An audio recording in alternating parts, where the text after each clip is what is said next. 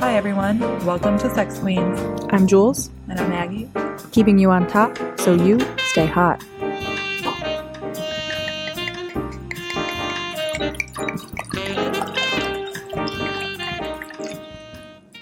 Hey everyone, Happy New Year, Sex Queens. Thanks for tuning in for our very first episode of 2021, coming at you live. live live just because we're together but not We're live right now, like but- we're in real life together but like we're not live but we're alive. Coming also, at you through your headphones. everybody you in know 2021. made it to 2021 hopefully 2020 is behind us far away even though but actually we took a hiatus in january. We now did. we're right now we're only a little bit into january and it's already been cray cray we don't know what it's going to look like when this is released right because we still have a good amount of january left Right. but hopefully we're turning the corner of everything and we're leaving it behind that's our hopes We're definitely bringing some of the problems in 2020 into 21 already. we are we are But yes, definitely agree. Really hope that, you know, This it gets a little bit better. Yeah. Like, it doesn't have to completely fix, but just a little bit better but a little bit better would be like, nice. Better than what's been happening right now in the beginning. And again, if people they'll remember how January was. So Yeah. hopefully it only gets smoother from here on. And One can hopefully we hope. really are being a happy new year. Happy New So, Year. Cheers to that being the case. New Year, better sex. Every year. That should be an every year. Every year, better sex. Every year your sex goes up 1%. oh, more. Every year you Boost have a lifetime to work on it. Uh, that's true. You live to be least- 100, then at yeah. At least 1%. By the Yes, time you're you get 100, to 100. you're having 100% sex. That's great. Satisfaction guaranteed. Okay, so what are we talking about today? Today, we're going to be talking about polyamory, part one. The reason why part one is because I'm pretty sure this will be more parts because it's a pretty big topic, and I personally am interested in it. Um, my nerd brain is interested. I always have been, and I'd want to interview some people and get more in depth with it. That's why I'm saying part one. And then today is just going to be like an overview of what it is, what it's kind of looked as, and a reminder that this is polyamory, not polygamy or open relationships. We'll probably do those at some other time because they Yes. are a little bit different. Like And we are gonna get into why they're everything different. has a little bit of differences. So this one is about polyamory, which is multiple love, and I chose it for this month because it's with Valentine's Day, the month of love. And just for the new year, I feel like love should just be out there. So, the more love, in my opinion, right now, the better. So, I just thought it was a very fitting topic to start off with more love. Yes, and speaking of love, that actually gets into the root word of polyamory. So poly mm-hmm. comes from Greek meaning many, and then the amory part comes from the Latin root word meaning love. So it quite literally means many love. Many love. Many Which, love. again, right now, I bring you many love. I bring you many love. I hope our hearts have enough room for many love. Because I think sometimes we need it. Now Especially need now, it. Now more than ever. it. So, many love. But what is polyamory? It just means that you're in a consensual relationship of non monogamy, which means that you can have multiple intimate partners in the relationship. And whether that's sexual or just romantic, it ends up being that it's in the knowledge of the people that are involved in it. So Yeah. it's not a secret, it's just the fact that there's room for more people to love. So there's this term called consensual non-monogamy or CNM. I've seen it in a few places. Okay. That is essentially exactly what it sounds like, where you are in a relationship with someone. Um, it is consensual that you are both non-monogamous. You both explore sexual experiences outside of one another. However, I think, and I might be wrong, but I think that polyamory that's like a part of polyamory, but amory specifically refers to the romantic, like love connection part of it. Oh, maybe the amory part is. But in you can general, be in an open relationship, Yeah. which is different than polyamory. That is different. Yeah. But in this one, in polyamory, it, is, it does say that it's the practice of having multiple intimate relationships, whether sexual or just romantic. So romantic can cover it too, but it's like sexual or romantic, as long as it's with the full knowledge and consent of the parties involved. And um, the the thing about it is that it does not have to be gender specific. Anyone can have multiple partners of any gender. So polyamory is not Yes. gender specific. You can have any partners of multi- for multiple genders, and it's like you know a revamp of the idea that it's like a lot of people are seeking one soulmate or think that they just need to have one multi- romantic relationship, in this one, it's the idea of being able to prefer having many partners because one person can't just fulfill the relationship needs. Right. So polyamory can involve um, a bunch of a, a, more wide range of relationships, like you said, both uh, heterosexual or LGBT. Um, and then while polygamy specifically involves marriage to multiple people of the opposite uh, sexual orientation and opposite gender. So that's the difference between polygamy and polyamory. Um, they're not interchangeable, while because uh, polyamory has like the abundance of different um, sexual relationships and different genders. Yes, and then um, the some of the statistics on it, like off the bat, is that at least one in five Americans has had a consensual non-monogamous relationship at some point in their lives, and about one in twenty is in one right now. That's what the growing mm-hmm. body of research shows about mm-hmm. about it. Um, and it shows that these bonds to be just as satisfying and fulfilling as those in a marriage relationship. Um, yeah. also, interestingly enough, holding uh, constant across the categories of age, race, socioeconomic group, education, and political affiliation, research has shown that an estimated 21% of people in the U.S. have engaged in some type of consensual non monogamy. Whether uh-huh. that's cuckolding, whether that's polyamory, whether it's swinging, whatever it may be. Um, 21%, that's kind of a, that's, I mean, that's a fifth of people in the US. That's a lot. Mm-hmm. Especially considering like you're controlling across all those different factors. Yeah. Age and all those things. So that's interesting. Um, it's definitely something that I think a lot of people are curious about, but this is one of those topics that we're covering that, I mean, we always we often say that a lot of topics we cover have a quote unquote stigma.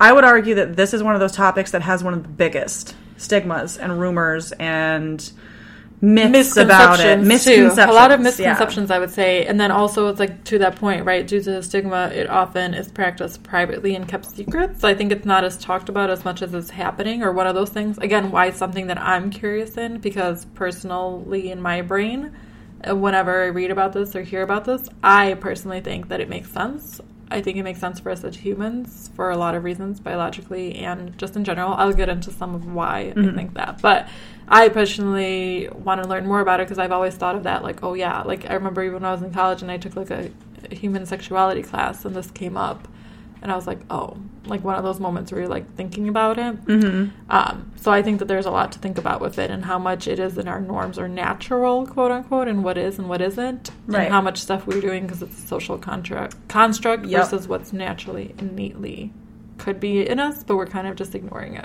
100%. Yeah. And I think, um, just like what you said, where anyone that's in a non monogamous relationship, whatever kind that is, oftentimes you are challenging those social constructs and mm-hmm. you're bringing into question well if it makes me feel good how can you tell me that it's wrong? Right. Kind of thing.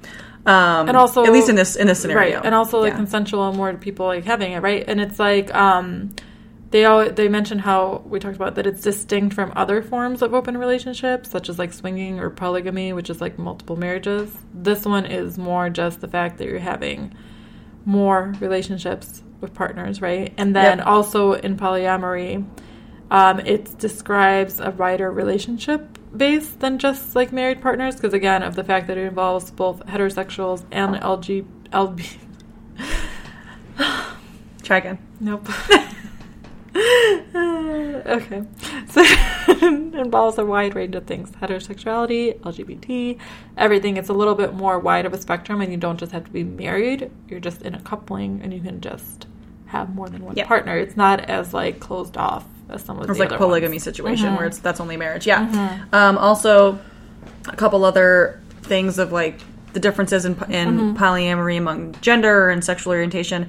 It's more common among men to have been or be in a uh, consensual non-monogamous relationship um, or to report of having had a polyamorous relationship and then also members of the LGBT community are more likely than members who are who do not identify as part of the LGBT community to have had uh, or had report of being in a polyamorous relationship. Um, so, for example, one study suggests that a third of gay men have had polyamorous relationships, which is a pretty big percentage. I mean, that's 33%. That's a lot of a huge population. So it's definitely something that is more common. I think it's becoming more common because it's becoming more open and I don't know if we're we're not at the point where it's like acceptable socially because there's still a lot of legal issues that you can actually get in trouble for if gonna you're s- I was openly gonna say, polyamorous. there's a dark side to it, which Yeah. I think we should touch on. We definitely will. Um, Um, but first, like I think I, we should get into like what it is, what it's not, the different terms you can and hear about being it. able to switch out, yeah. definitely. Um, so in polyamory, this again isn't always the case, but we're kind of going to give the the like basic, Basic structure rundown. of you know the most common kind of like um, uh, dogma of like what polyamory is, where there's usually a primary relationship, meaning I'm with a partner who is who I'm like deeply devoted to, and usually those are long, more long term relationships. Um, you might live with them more often. You might spend more time with them more often. So that's your primary relationship. And then you can have what's called like secondary relationships. And it doesn't matter how many there are. It's not like you can have only one secondary. You can have three secondaries or whatever it is. Um, in your secondary relationships, there's still that love there and that devotion and those feelings of intimacy and you do spend time with them, but typically it's le- it's less of a connection than you feel with the primary. It's more it's not necessarily less emotional, but it's just less of a deep connection than you might feel with the primary person that you're with. Yeah. Oh, well, like you're not as rooted, or, or that's what it would seem like, right? Because if it's primary, you're kind of engaging in a lot of Because Mm-hmm. it's not just sex. Like it's more Right. than just sex with a secondary. It's fulfilling different, different types of needs. Again, going back Right. to that idea of like, right, somebody like fulfilling different needs that one person can't. Because again, that's the part where I like Keegan on and I'm like, that makes sense because one person can't fulfill all your needs. So it's like, let's say like somebody is really intellectual, right, and you're with that person and you have really stimulating intellectual conversations, but your primary partner doesn't give that. That totally makes sense to me, right? It's like that person contributes only that aspect to you. And you'd want to be engaged with that person because that's what it gives for you. right. But your primary could never do that because that's just not them. But that doesn't mean that you don't care or aren't devoted to that primary person. You just have other people for different needs. Right. Um, and also, what's involved with that is this idea of, uh, well, so we'll get into like the the feelings of jealousy, and I know that's like a big topic that comes up with polyamory. Um, definitely like a comment that's made often, where oh, I could never do that because I would just get so jealous, or I would just be constantly thinking about them with another person. And I think it's important to recognize that. Ow, I just hit my funny bone on the table. That we're all human. Jealousy is a very natural, normal emotion um, everyone feels jealousy at some point. But what is interesting about polyamorous relationships is that it recognizes that jealousy. And again, like we say this every episode, but it really brings that communication to the forefront. You will not be able to have a successful polyamorous relationship Without talking. without so much communication, And if not many- sometimes over communication, Yeah. because otherwise it's just not going to work. And so when learning about jealousy, it's not that you never will get jealous. That's just unrealistic because you're human. That's just how your brain works. But it's about when those feelings arise, addressing them, communicating them, being honest with yourself. Hey, I'm feeling jealous. Mm-hmm. Let's talk about that. Maybe we should take a step back. Maybe we're not ready, or whatever it is. Or Um, talking out of like what it means to you because jealousy. Why does it- where does it come from? As Yeah. you, as you remember, it's a byproduct of yourself. It's not like you're not actually jealous of the situation. It's usually that you're triggered and being internally. Right, like, It's- maybe I it's feel setting jealous off some kind of alarms for you, but it's Right. not like you're jealous of the actual situation. You're Right. jealous of something that you maybe are entertaining or aren't receiving.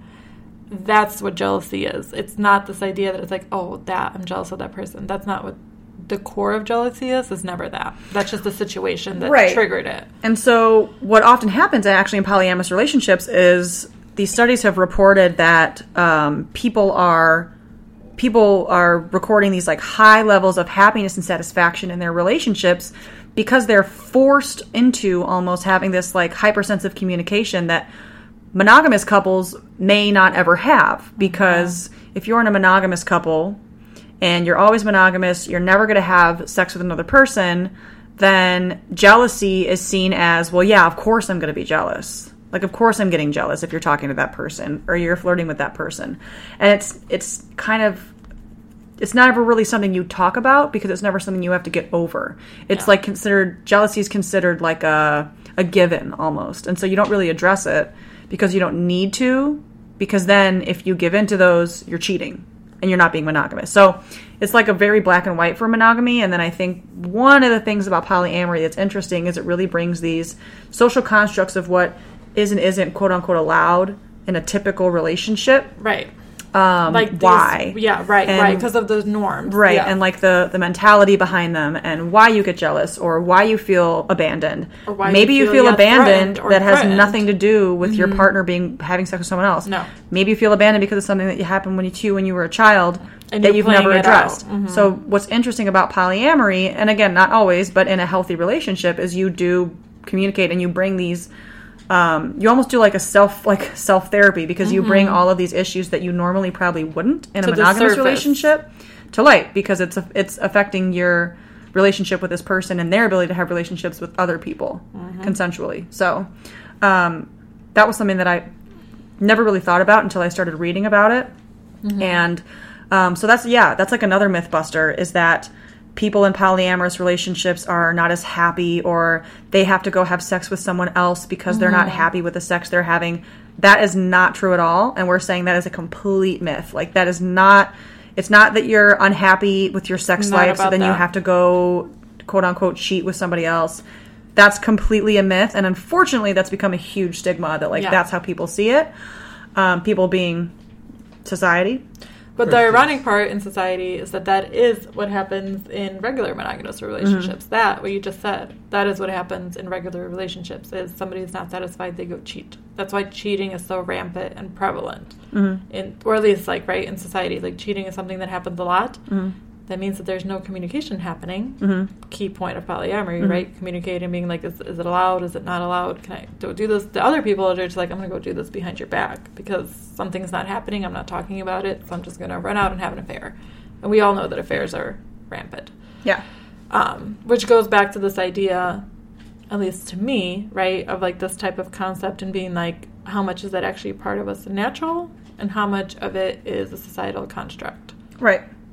And Yeah. like when you explore kind of history of like sexuality, it kind of get, breaks that down a little bit and kind of being like that maybe what we're doing now isn't as natural as we think, and why something like this, even though again it's secretive and shame, might actually be there's a reason for it. There's a reason why it's stuck around. There's a reason why it's happening. Yeah, and I think especially in America, um, we're very polarized. We're a very polarized society. So it's either everyone has to be in a monogamous relationship or everyone has to be in a polyamorous relationship. And that's just not true. It's like if Yeah. monogamy works for you, that's great. If polyamory works for you, that's great too.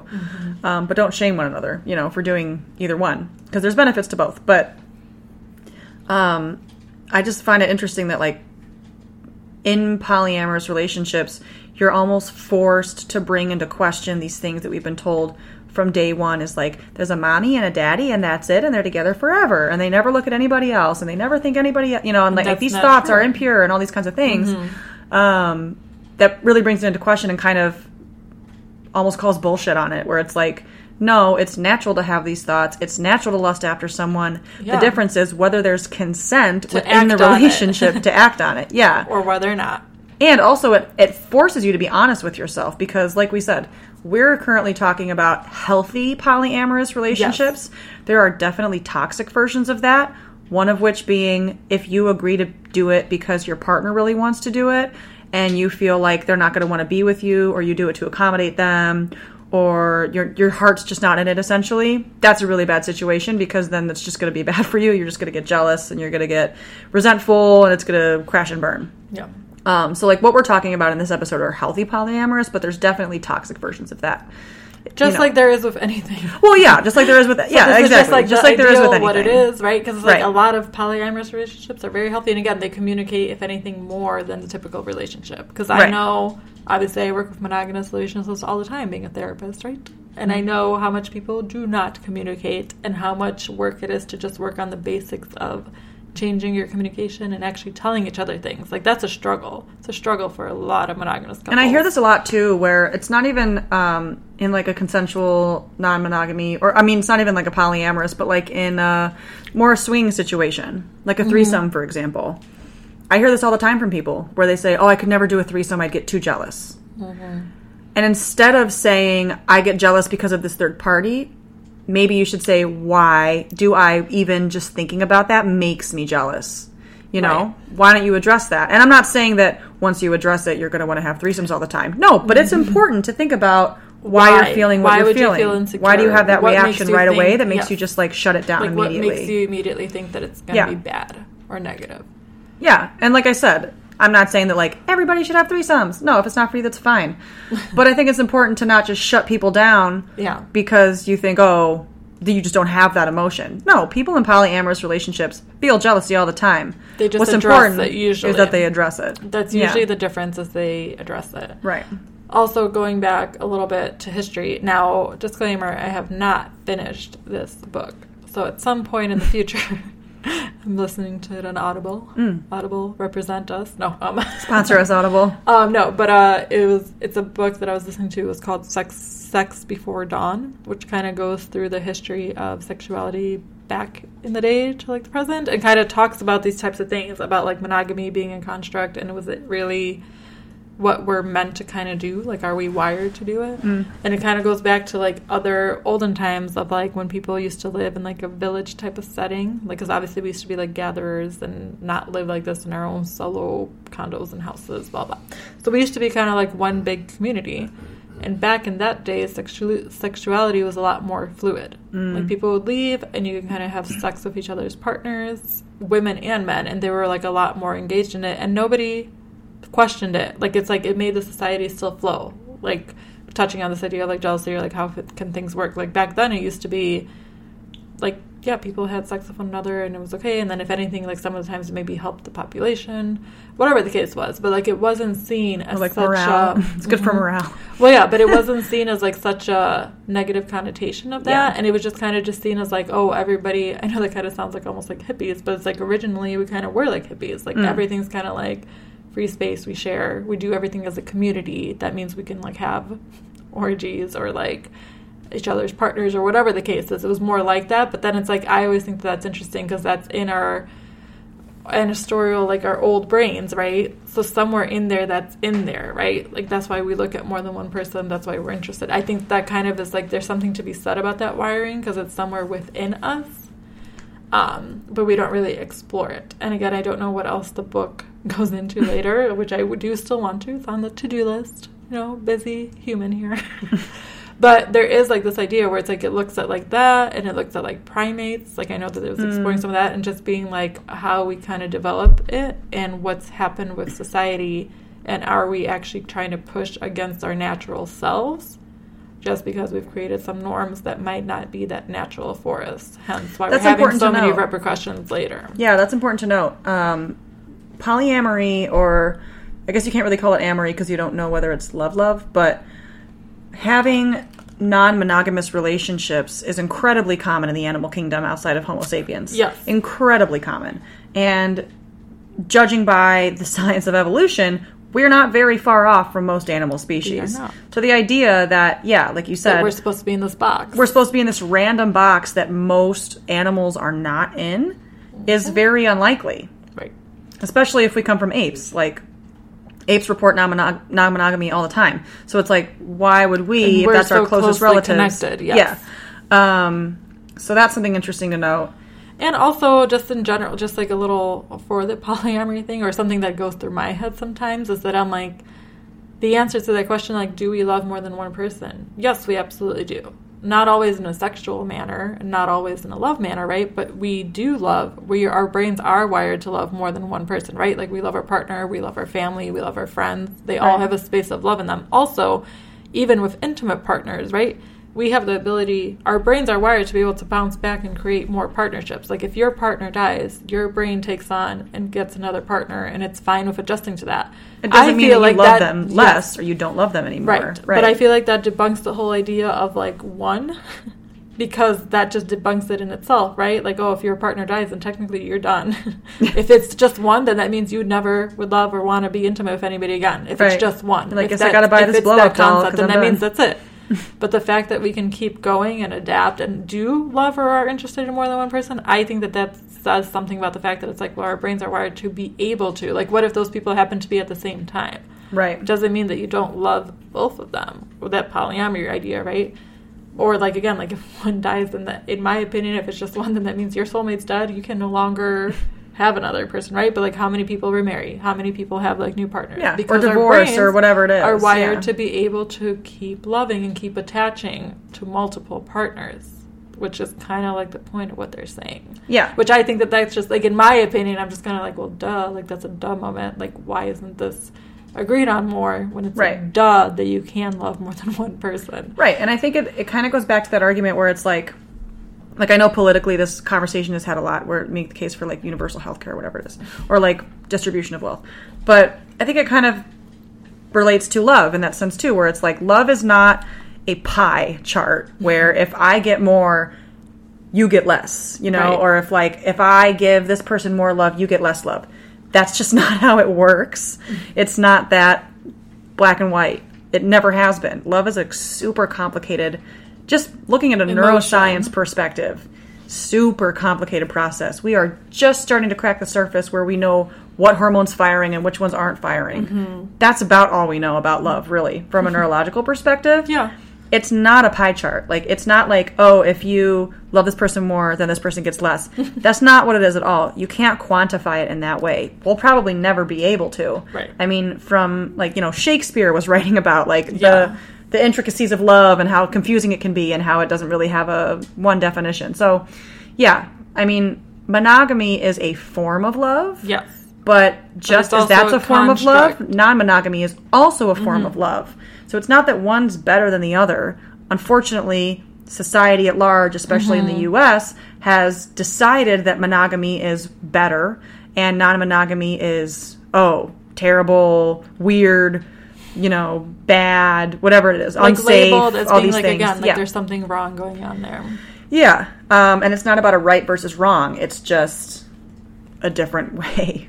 like Right. statistically wise right now like things about this like monogamy versus non non-monogamy attitudes right now are changing like especially in today's time um, nearly a third of millennials that were surveyed in 2020 by YouGov poll um, said that their ideal relationship was mo- was non-monogamous to some degree. So that's a third of them, and that's up from one fifth of U.S. adults back um, under 30. This is all under 30, but the this number is up from one third back in 2016. So that's not in a. I mean, one fifth. Messed that up. So, anyways, from 2016 to 2020, from two in 2016 it was one fifth of the population, and now one third of them are saying that ideally, like if they were thinking of an ideal relationship, it has some components of non-monogamy. Yeah. So it just shows how the attitudes are shifting, and there's more probably conversation about it and more thought, like how we're talking about it now. No, they're There's definitely more- shifting, and the and the conversation is is definitely opening. Um, and I think because we're in that transitiony period where it's not fully accepted completely, like you're considered, you know, woke or progressive if you think the way like we're talking, but we're not fully there yet. But the fact that those conversations are starting is a huge step in the right direction. And um, that being said, though, there's still definitely a lot of issues and discrimination that people in polyamorous relationships face. Yeah, what's I- that dark side? Because I find that Yeah. interesting. I saw a few articles. I feel like that's something you get into, right? The dark side of polyamory that most people don't talk about. Yeah. So, Um, I like I didn't know until I read about it. I didn't know that there were actual legal Yes. um, legal things in place that can be a huge problem for you. Like, for example, there's a some employers have what's called a moral clause that mm-hmm. involves polyamory, where if you're in an open polyamorous relationship, that can ha- have you lose your job if it doesn't align with the moral cause of that company. Yeah, that's, That's crazy to me. I mean, Right. think about that if that was flipped. Imagine like if being monogamous was considered bad and you lost your job over being monogamous. for being in a relationship. Right. How insane does that mm-hmm. sound? That's exactly how insane this is, you know? right for like whatever relationship you're trying to have, which again influences the other person not at all because I'm sure you're completing your tasks or whatever as you would be as a person. Right. But polyamory is not a legally protected status like being straight or gay. So you can lose your job for being polyamorous. You could also have courts use it against you if you're having like child custody proceedings. So if you have mm-hmm. children and you're polyamorous, people could use it against you for whatever way that they want. Which is ironic because research has shown that children who grow up in polyamorous settings with parent with polyamorous parent situations, um, they are there is literally zero difference between them and any other monogamous family. And they were saying part of the reason might be because now when like say you were in a monogamous relationship, divorce is so high that kids are going to experience stuff like that anyway.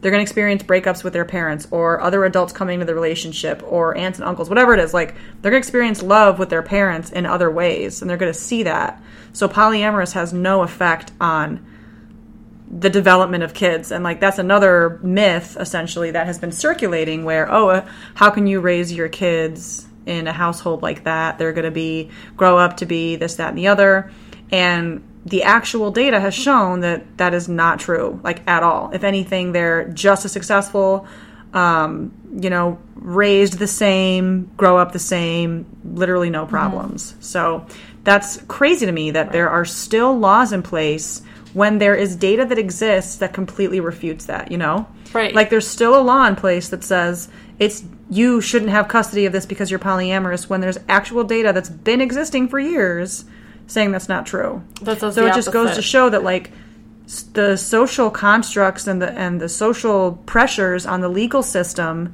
can sometimes outweigh the actual data and science of it, you know? And then also just like the misunderstanding of things at times, right? Because just because they're saying that one thing doesn't mean that they know what's actually happening. They're not even taking time to research it. They're just saying like, "Oh, okay, that's not protected by law," Right. or being like, "Oh, those polyamorous people probably are just having sex all the time." But that's not even the case. You can be um, asexual and be polyamorous. That's a very good point. So Yeah. it doesn't even always have to do with actual sex. It's just- Polyamory does not have to do with sexual identity, right. which I think is very important. But I also read that some uh, there is like a group of people that uh, are under the school of thought that they think polyamorous should be a sexual identity, and this was interesting too because they were saying how because polyamory to them was such a large part of their identity identity and like it does for a lot of people involve sort of a coming out process that they're making the case for it to be a sexual identity which i don't know i can see both sides um, but what i wouldn't want it to happen is like oh you're either asexual or you're polyamorous which Right, because then it puts it into boxes again. exactly yeah so like, being like i don't really like, think it it's matters Just not monogamy. Right. I don't know if it like don't want to say matters, but like I don't know how it affects either way, but um, it is interesting that there is like a coming out process for people that are polyamorous in a lot of situations. And I was reading this one story of this woman who said like she always had these feelings like when she was developing when she was 13, 14 of feeling like she never really wanted to be monogamous, but it wasn't until she was in her mid 20s that she was given a term and hurt because I didn't even hear about polyamory until I was in my 20s. Mm-hmm. And this idea that like now that it had a term and it had people that also thought like her and felt like her, she felt like she was becoming part of this community. Very much like someone who might have a sexual identity that they weren't around like they had a sexual identity from a young age but they didn't know how to express it. They didn't know what it was called until they met like-minded people or found out, "Hey, this is called asexuality or this is called pansexuality or whatever it is and it kind of helped them like identify themselves so i get i get the argument for that and i do get i understand it from both sides but um something else that was interesting about polyamory that i didn't know One of the main things about the topic is that it is often misunderstood.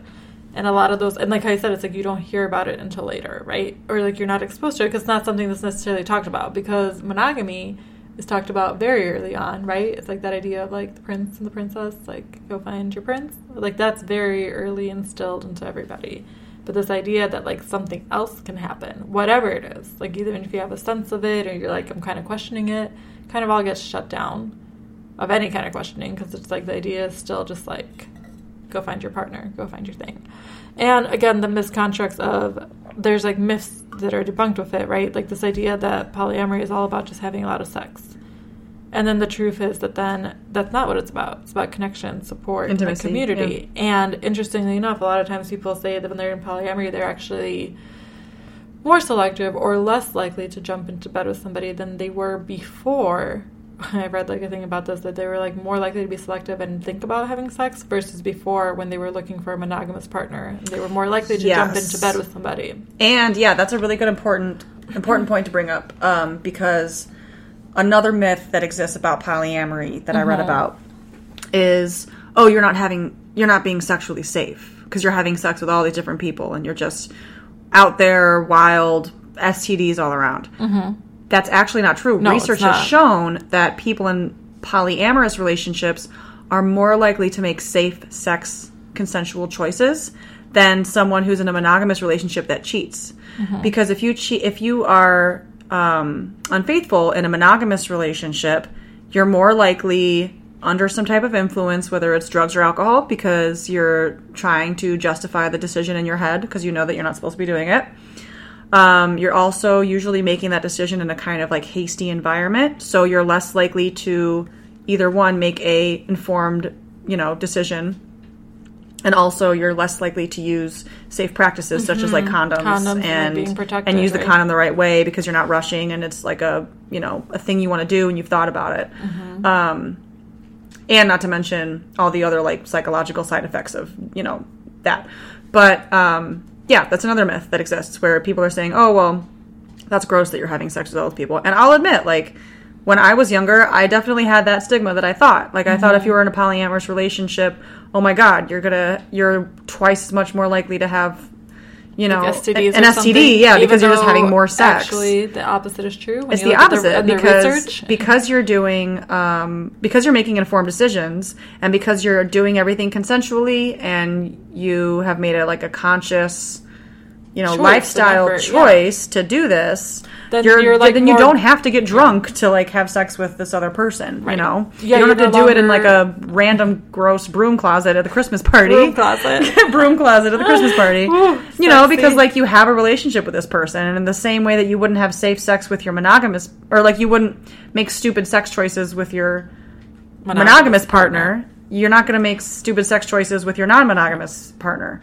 And you're Um, more grounded. I think when we talk about different things, this goes across different topics. But this sounds like if you're in this, you're more grounded in what you want and in your decisions. So you're not going to take it as lightly. Because again, it's like in this type of place, it's like you're thinking, it's all, it sounds to me like it's all about thinking about what you want and what you're comfortable with. Mm-hmm. So you're not going to be making those snap decisions of being like, oh, maybe this will lead to something. It's more like, do I really want this? Am I going to do this? Again, because in these relationships, like some relationships are absolutely not sexual, they're bringing something else to the table Right. some are some aren't right so it's like how close do you want to be to somebody it's based on what your needs are at that time Right. It's so funny that there's so many myths out there. I mean, we're just talking about polyamory, but Mm-hmm. it's like there's so many myths about polyamory that I'm reading that are actually the opposite. Like the opposite Like is the true. it's not even just like, oh, that's not true. It's like it's actually the opposite. Like polyamorous people are having less safe sex. Actually, they're having more safe. monogamous people are having more unsafe sex than polyamorous. So like it's so funny to me that for Mm-hmm. years and years it's just this perception know, because it seems yeah. like it's dirty off the bat right it's like oh Right. you're sleeping with a bunch of people that's seen societal is what wrong right even though monogamous people to get to monogamy half the time are sleeping around all over the place right That's the thing too. Is there's this It's thing just- called there's this phenomenon called polyfidelity, uh, where you have your group of people that are in your polyamorous life, Mm-hmm. and you guys all have made a pact to not sleep with anyone else outside of that, Outside of that circle, circle. which is way more safe than having a one night stand. right of like random somebody cheating with some random met at person. a bar Yeah. or met at a work trip or whatever and Right. you don't know anything about them If yet. anything, that's like the safest choice. Yeah. Because think about it: if you have like five different people to have sex, like sexual experiences with, Yeah. and then you know that they're all being safe, there's a comfort in that. Right. And like then a huge weight's lifted. Yeah. So um, something interesting to think about. And then it also goes back to the other myth breaking about being like, oh, the polyamory is about um, not being able commitment phobes and not having Mm. Commitment phobes. Yes, commitment phobes and not being able to be like close to somebody. Right? It's for people who don't want to get attached. But then that's not true because people usually who practice polyamory tend to use the word abundance to describe the wealth of love, affection, and possibility that having multiple partners tends to bring to their life. Um, so it's like actually like there's, and I guess in that way, when you think about it, there's like more love or more attachment. They're like, um, actually, they're like, the downside of it is that there's more potential heartbreak because there's more Oh. love that's connection. So That's a good point. when something's not communicated, your desires or needs are met, or that connection isn't happening, it's easier for it to get lost or not last. But people there, it's not that they're trying to not make connections or not attached. They're actually like more attached, right? Mhm. Just to more people. And going back to what we're talking about about why communication is so important, um, that's why. Yeah. And there's also this phenomenon that we should touch on called compersion, which plays into the um, points we were making earlier about like jealousy and how there's the common reaction to someone who's polyamorous of saying, oh, you're just probably jealous all the time, or I would just be jealous all the time. Mm-hmm. But it's actually, again, once again, we find it's the opposite that because they're polyamorous, they are happy that comper- so compersion is the idea of someone getting joy from seeing their partner happy and sexually satisfied Oh, yeah. by yeah. someone else. So that's the phenomenon of compersion. So that literally is behind so much polyamorous relationships mm-hmm. because instead of saying like, "Oh, I'm jealous," like how dare they, you know, have good sex with someone else that's not me, it's actually I feel good because my partner feels good having sex with this other person or Like, having a relationship yeah. with this other person. So it's quite literally the opposite. Right, that it's like, oh, I'm so happy that you're happy, but I mean it, right? Right, And yeah. Mm-hmm. then being like, oh, like we have this, right? Because there's probably something that you're having in between the partners that you're getting. But let's say, yes, let's say the sexuality is something that the person is getting elsewhere, but like better. Right. Then it's like, well, I'm so happy that you're having that experience, but it brings you back to the table being a happier, more fulfilled person. So it's probably making your relationship better in some type of way, shape, or form. Right. Because why do people go and have affairs? They go do it because they're missing something. Right. So when they're having that part satisfied, they're probably becoming more whole of a person at that time and being more engaged or whatever the case is. Right. But it's like that's why they're doing it because something is not there. So it's like, well, if it's not there and you can't provide it, then they're like, okay, you're getting it there, but then we can be more whole because you're going to be calmer or you're going to be happier or you're going to be more present Right. when we are.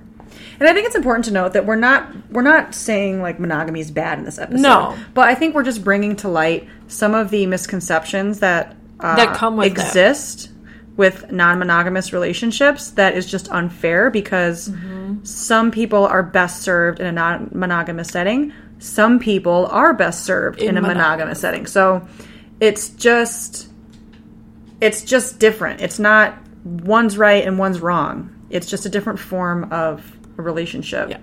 And the reason why more has to be said about this, or at least I think, is because it's not as accepted and not as widely talked about. That's mm-hmm. why I think that there has to be more of this, like, it almost sounds defensive or whatever the case is, but it's just that it's like more to be like, get your mind open to it. Mm-hmm. Because I think just like. Challenge the norm. Yeah. It's like more just like anything else, it's more about the non judgment. Because what we know about sexual activity, right, when we're covering all these different topics, it's that anything that's outside of the cookie cutter box that's put into society as a norm is seen as judged upon and something's wrong. Right. But the more you explore it and the more you learn about it, the more you realize that it's not wrong and there's nothing evil happening. It's that it's different and people don't have the understanding.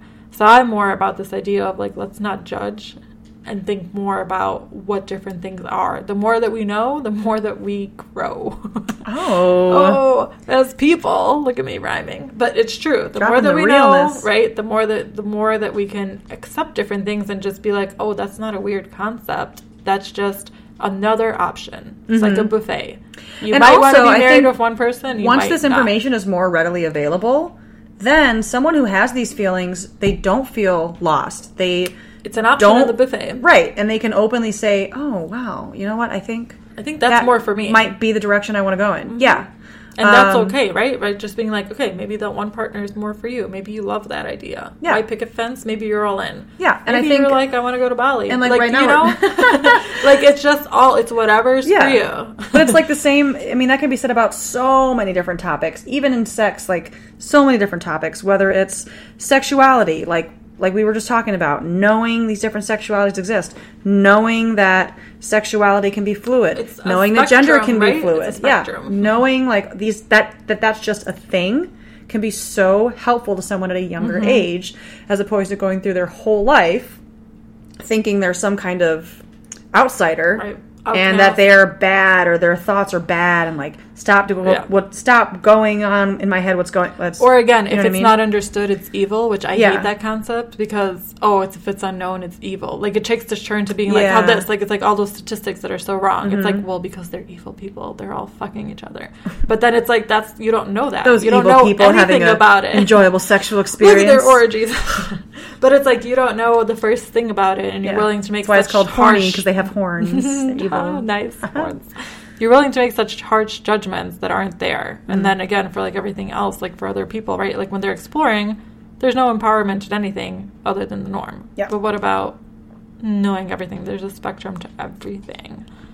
And a big lesson from polyamory, which I like, which I think it's for everything, it's that one size does not fit all. Polyamory isn't, and neither is love. We know that. Right. There's It even different kinds of polyamory. Like we said, Yeah. there's different there's different forms of relationships. Um, so what we were talking about before, like how there's a primary and then a secondary. That's sometimes the case for polyamorous. There's other polyamorous relationships that just have equal across the board, equal Mm-hmm. connection across the board to everyone. Um, there's polyfidelity, and then there's also some relationships that don't have that. But I think the biggest thing that we that that is cons- that is constant across polyamory is consent. Yes. Is that and it's 100% it. is not polyamorous unless it's consensual. Right. And being open. here's what's interesting too is that there can be so cheating is like a big buzzword I think in polyamory, and people say, oh well, polyamory is just an excuse not to cheat, Mm-hmm. or it is an excuse to cheat, right? But that's actually not true because you can still cheat in a polyamorous relationship because, If like we said, lying it involves or consent. hiding it. Right, it involves consent. If you're not being honest with your partner about who you're having sex with, It's the if same. If you lie about who you had sex with, yeah, it's the exact same thing. It's still just as much cheating as it is in a monogamous relationship. the people will be just as hurt because It's not like doesn't world it's very about openness Right. and being honest and uh, just forthcoming with your thoughts opinions and what you're doing right Right. if you're doing it behind somebody's back no matter what that is cheating and that is the evil of if you're not going to call it out on yourself right Yeah. that's then someone's going to catch you that's the wrong part 100%. so again but it's not i like the idea of like one size does not fit all for almost anything Mm-hmm. right like anything that's that so it's like just that idea that's like well why would love be a one size fits all thing And so, I mean, I think one of the takeaways is if you think that you want to explore polyamory, don't feel shame about it. I know it's easier said than done, but the, you know, the internet is a really big resource. Do some research. Whether you really think polyamory is for you or whether you more just want to like explore swing lifestyle or just being non-monogamous. You know, it doesn't necessarily have to be polyamory, but if you're having these if you're wanting to explore the non-monogamous lifestyle do some research figure out the route that's best for you you know maybe you it's kind of it would be hard i feel like to jump from just being in a monomic mon, monogamous. a monopoly. Being in a monogamous relationship and then jumping to oh now i'm an intimate with multiple people it probably would be like a you know progression of trying out seeing what you like seeing what you're comfortable with self-checking. I think that's a big one. Making Yes. sure what you're doing is because you want to do it not because your partner wants to do it. Check yourself. It really is like check yourself. Um treat yourself but, but check, yourself, but yeah um don't feel shame about it. Do your research. Think about how you want to do it. Be open with your partner. Be honest with them. Do not stifle those feelings because if you just push something down that's inside of you it's going to blow up and be, make for a not you know a bad relationship anyway so. And any relationship no matter what Yeah. the case is you always have to be honest with yourself. Yeah for sure. First i mean we always say communicate but you know but do communicate. it that's my book i'm going to mention it in every episode now. Just do it. communicate it's going to be just wh- actually the pages are just going to say communicate communicate yeah communicate. it's just going to just communicate communicate sell communicate. communication chapter two communicate communicate followed by just a page that says communicate because that's what it really is like we know we always say that Yeah, but every the root of situation boils down to talking. Like right, like even when we're talking about this, we're spreading the information further, banning people to think about it. However, the amount it's like everything is always about talking because we're social human beings. We need to talk to make our ideas be known. It's true. Talk, Talk, talk, it talk. out. But talk in a way that's like honest, not just don't just talk out of your butt. Yeah, don't talk out of your butt. Talk out of your brain. Talk out of your brain. don't talk out of your butt. Talk out of your brain. like think about what's actually going on.